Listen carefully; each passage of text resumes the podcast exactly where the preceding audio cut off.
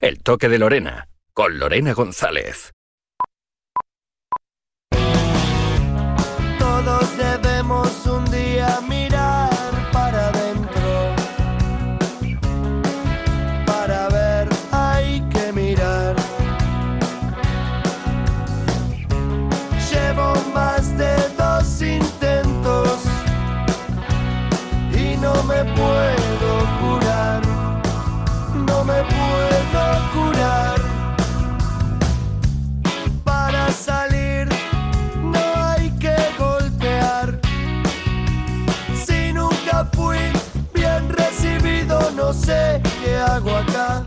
¿Qué tal amigos de El Toque de Lorena? Hemos vuelto, hemos pasado las vacaciones, hemos pasado este magnífico verano. Espero que vosotros también, los que estéis del otro lado, que además eh, uno de los objetivos para esta nueva temporada es que haya un poquito más de feedback entre todos, que, que comentemos las ideas, que también nos demos buenas ideas, nuevos contenidos y hagamos aquí lo que nos apetezca, que para eso estamos.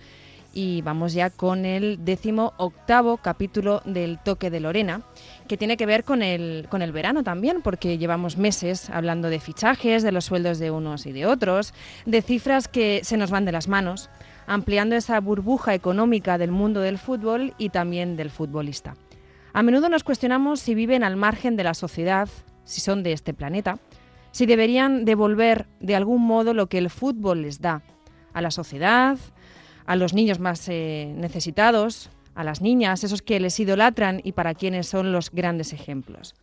Hay muchos futbolistas, más de los que creemos, de hecho, algunos que no trascienden a los medios y que sí colaboran a través de sus fundaciones, ONGs, acciones personales, pero hacen falta más si además tenemos en cuenta que pocas cosas hay que unan más al mundo entero que el fútbol. Uno de los jugadores que se implican de verdad con hechos es Juan Mata, nuestro español del Manchester United. Desde allí nos va a contar en qué consiste Common Goal, un movimiento solidario que creó y que dirige él mismo.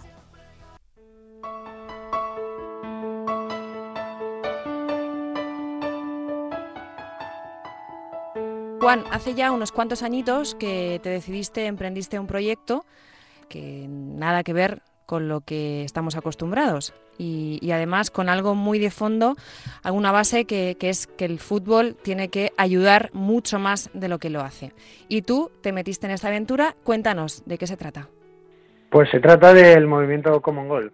Eh, la verdad es que yo gracias al fútbol he viajado eh, durante mucho tiempo a muchos países y, y, poco a poco con la edad pues también me he ido dando cuenta de que de que el fútbol no es solo un deporte sino que es algo mucho más grande que, que ganar o que perder que entrenar o que marcar un gol. Entonces yo siempre tenía en mente pues tratar de hacer algo desde esta posición privilegiada en la que creo que estoy y estamos muchos de nosotros para ayudar a la gente a través de, pues, del deporte y en particular del fútbol. Uh -huh. Y tenía en mente empezar mi propia fundación, como muchos jugadores han hecho y como mucha gente está haciendo para, para ayudar, lo cual es algo fantástico. Pero a través de un conocido, pues eh, tuve una serie de reuniones con Jürgen Grisbeck, que, uh -huh. que es el fundador de, de, Street Football World, la organización no, no gubernamental con la que colaboramos en Common Goal y a partir de ese momento pues él me fue respondiendo a alguna duda que yo tenía en cuanto a crear la fundación y demás.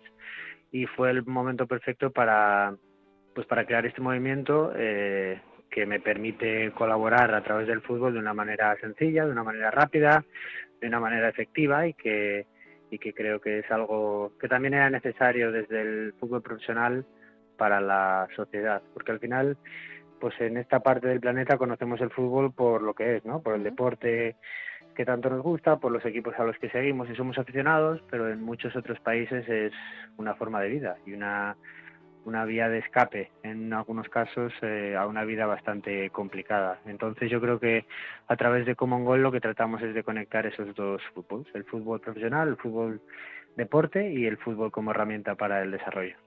¿Pasó algo? ¿Te pasó algo? ¿Viste alguna experiencia o algo te conmovió especialmente para tomar la decisión, para, para pensar en esto ya mucho más en serio?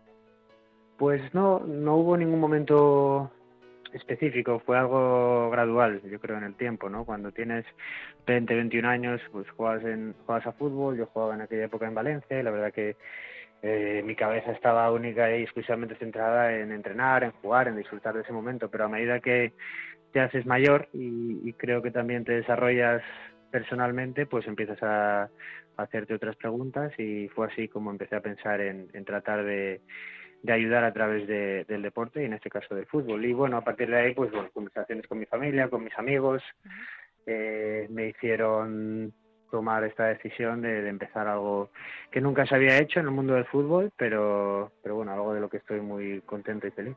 ¿Crees que con las cifras eh, que manejamos todos, que hablamos ahora de los salarios, lo que cobraría Neymar, lo que cobraría el otro, casi que estáis obligados a, ayudar más de, de lo que lo hace el futbolista?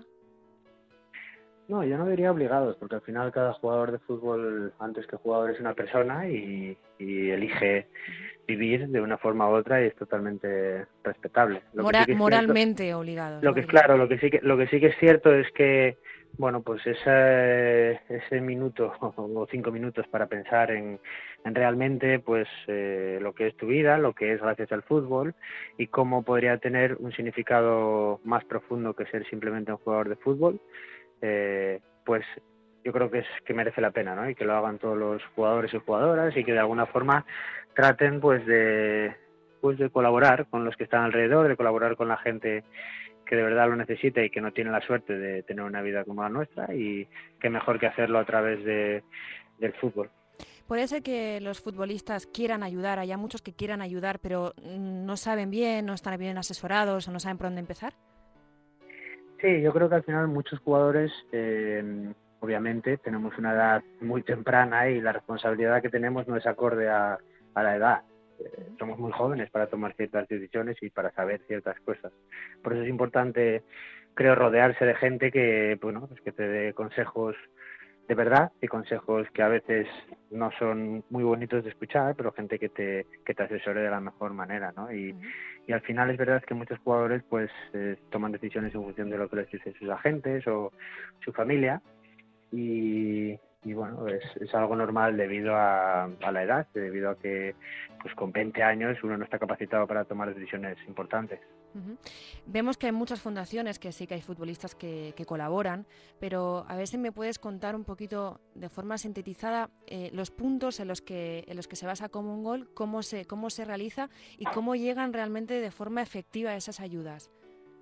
Sí, pues una de las formas eh, una de las razones, perdona, por la que empezamos como un gol es para tratar de hacer ese proceso de ayudar a través del fútbol algo sencillo. es una de las cosas creo que principales, porque al final los jugadores de fútbol, entre los entrenamientos, la rutina, el jugar, el, todas estas cosas, pues a veces es difícil encontrar tiempo para parar y pensar en este tipo de cosas. Y yo creo que uno de los eh, principales beneficios de Common Goal es que es muy fácil, que no roba tiempo y que, y que directamente colaboras a través del fútbol. El proceso es eh, nosotros nos basamos en la regla del 1%, es decir, donamos, cada uno de los miembros de Common Goal dona un 1% de, de nuestros salarios anuales y eh, ese dinero va para organizaciones que utilizan el fútbol como herramienta para desarrollo en, muchos países. Entonces, por ejemplo, ahora te digo, por ejemplo, los dos casos que yo visité en, Colombia y en India, pero en esa conversación inicial del miembro con Common Goal, lo que se hace es pues buscar las razones por las que ese miembro está colaborando, es decir,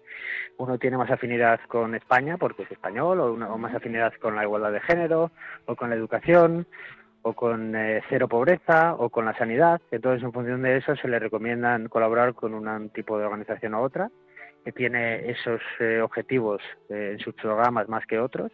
Y, por ejemplo, en mi caso, viajé durante dos veranos a, a, Colombia y a India, primero a India, vi en primera mano una de las organizaciones con las que yo colaboro y con las que doné, que se llama la Fundación Oscar en, en Mumbai, y pudimos ver el trabajo que están haciendo en los slums de Mumbai. Eh, los slums son las zonas más desfavorecidas en cuanto a eh, facilidades eh, de agua, de comida, incluso de las casas, son zonas muy precarias. Y esta Fundación Oscar utiliza las donaciones, por ejemplo, para crear clases.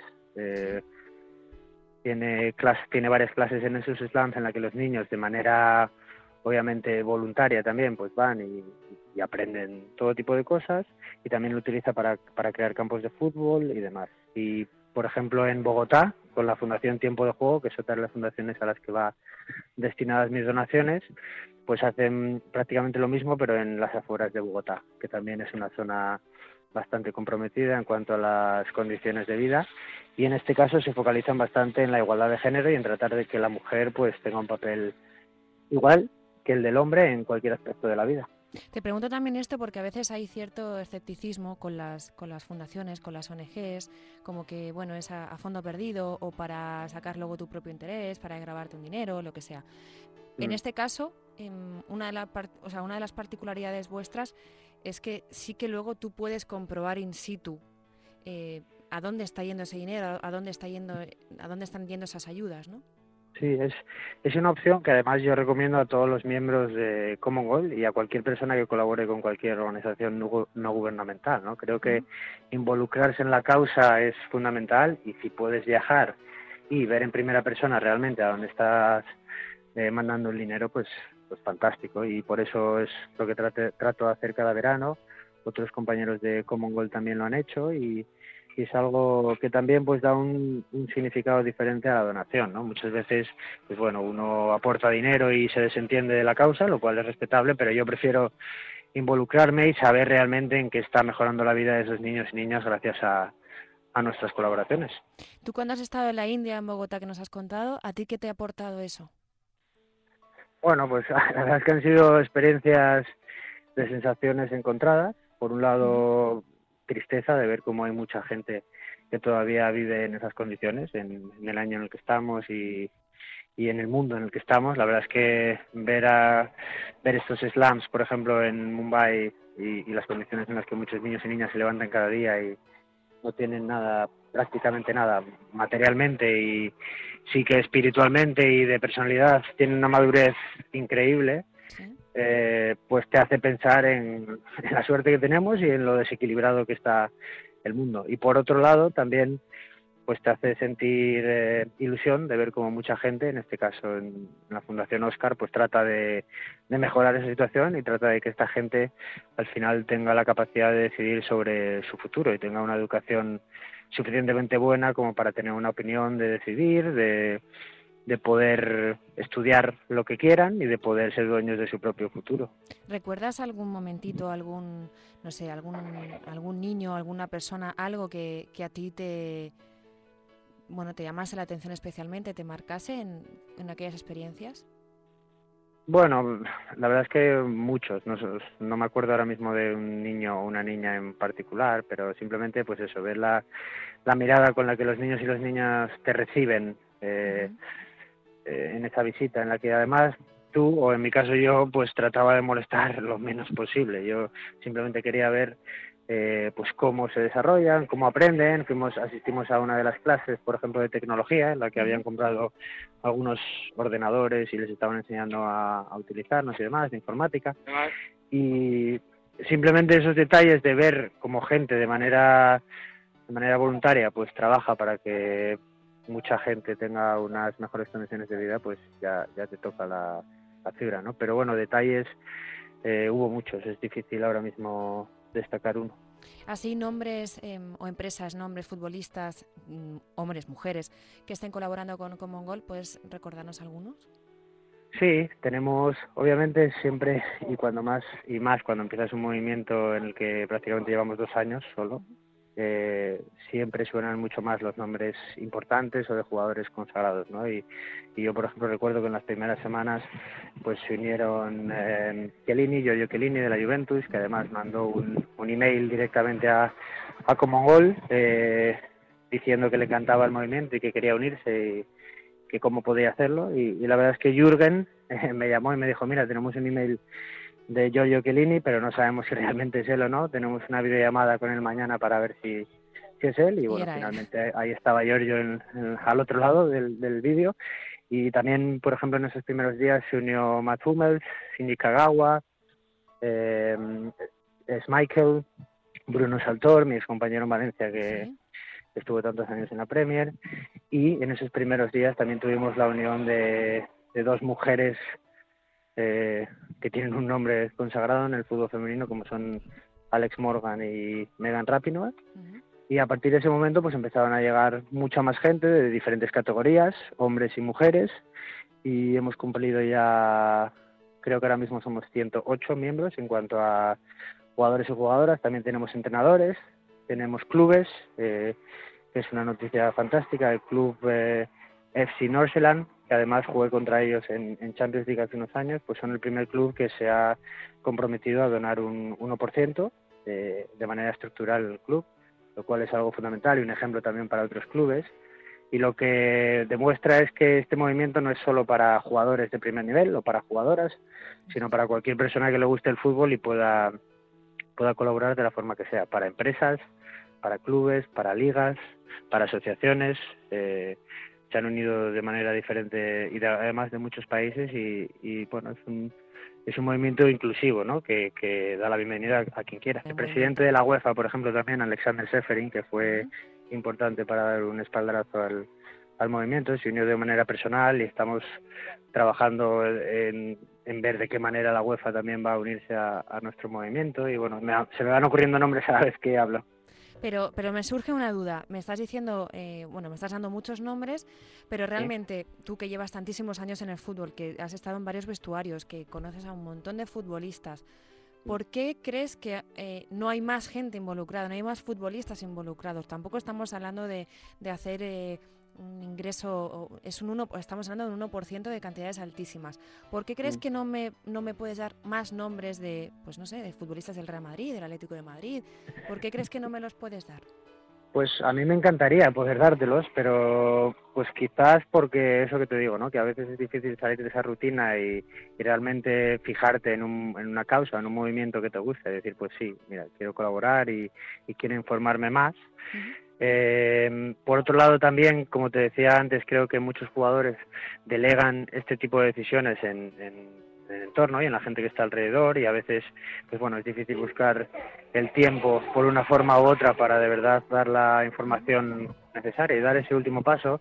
Y la verdad es que con muchísimos jugadores eh, hemos hablado de Common Goal y tienen la información y demás, pero es ese paso final el, el, que cuesta un poco más para la hora de, tomar la decisión, ¿no? Porque además muchos jugadores, y esto eh, quiero que quede claro, ya están haciendo muchas cosas de manera individual. Están, eh, como te decía antes, pues tienen fundaciones, están colaborando en sus ciudades, pero Common Goal es algo diferente porque es una es una visión global, es decir, los jugadores pueden también colaborar a través de Common Goal con sus propias fundaciones.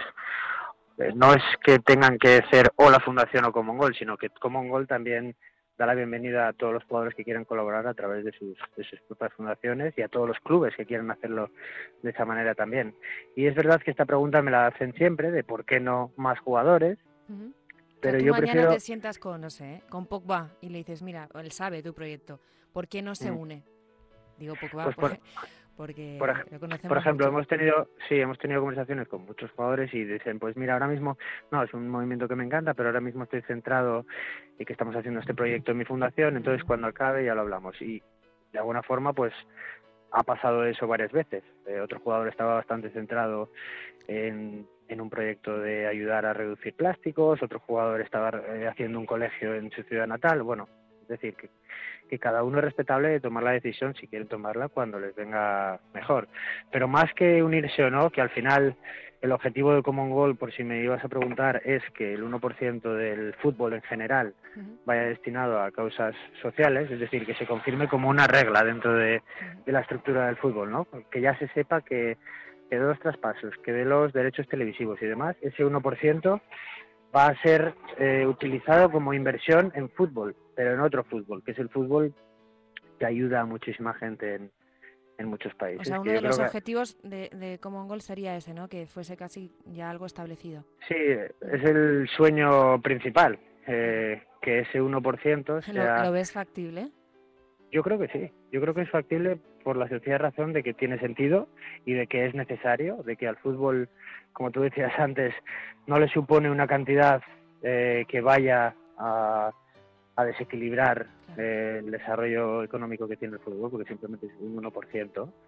Y, y porque creo que es necesario justo que algo, que algo así pase, ¿no? Para tratar de de unir el fútbol profesional con la gente al final, porque parece que a veces se distancia mucho, ¿no? El, el deporte, fútbol, sobre todo al máximo nivel, con, con la afición y con la gente que de verdad siente este deporte y, y a través de Common Goal también es una forma de, de unirlo, por lo que yo creo que tarde o temprano eso pasará. Entonces, si eso pasa, estos jugadores que estamos hablando que de alguna forma u otra pues todavía no se han unido, ya estarán unidos, porque será algo será algo estructural en los contratos, en los traspasos y demás.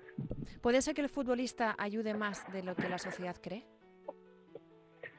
Hombre, yo creo que los jugadores en general ayudan bastante y ayudan probablemente más de lo que una parte de la sociedad cree, ¿no? Muchas veces la figura del jugador se ve desde una perspectiva negativa.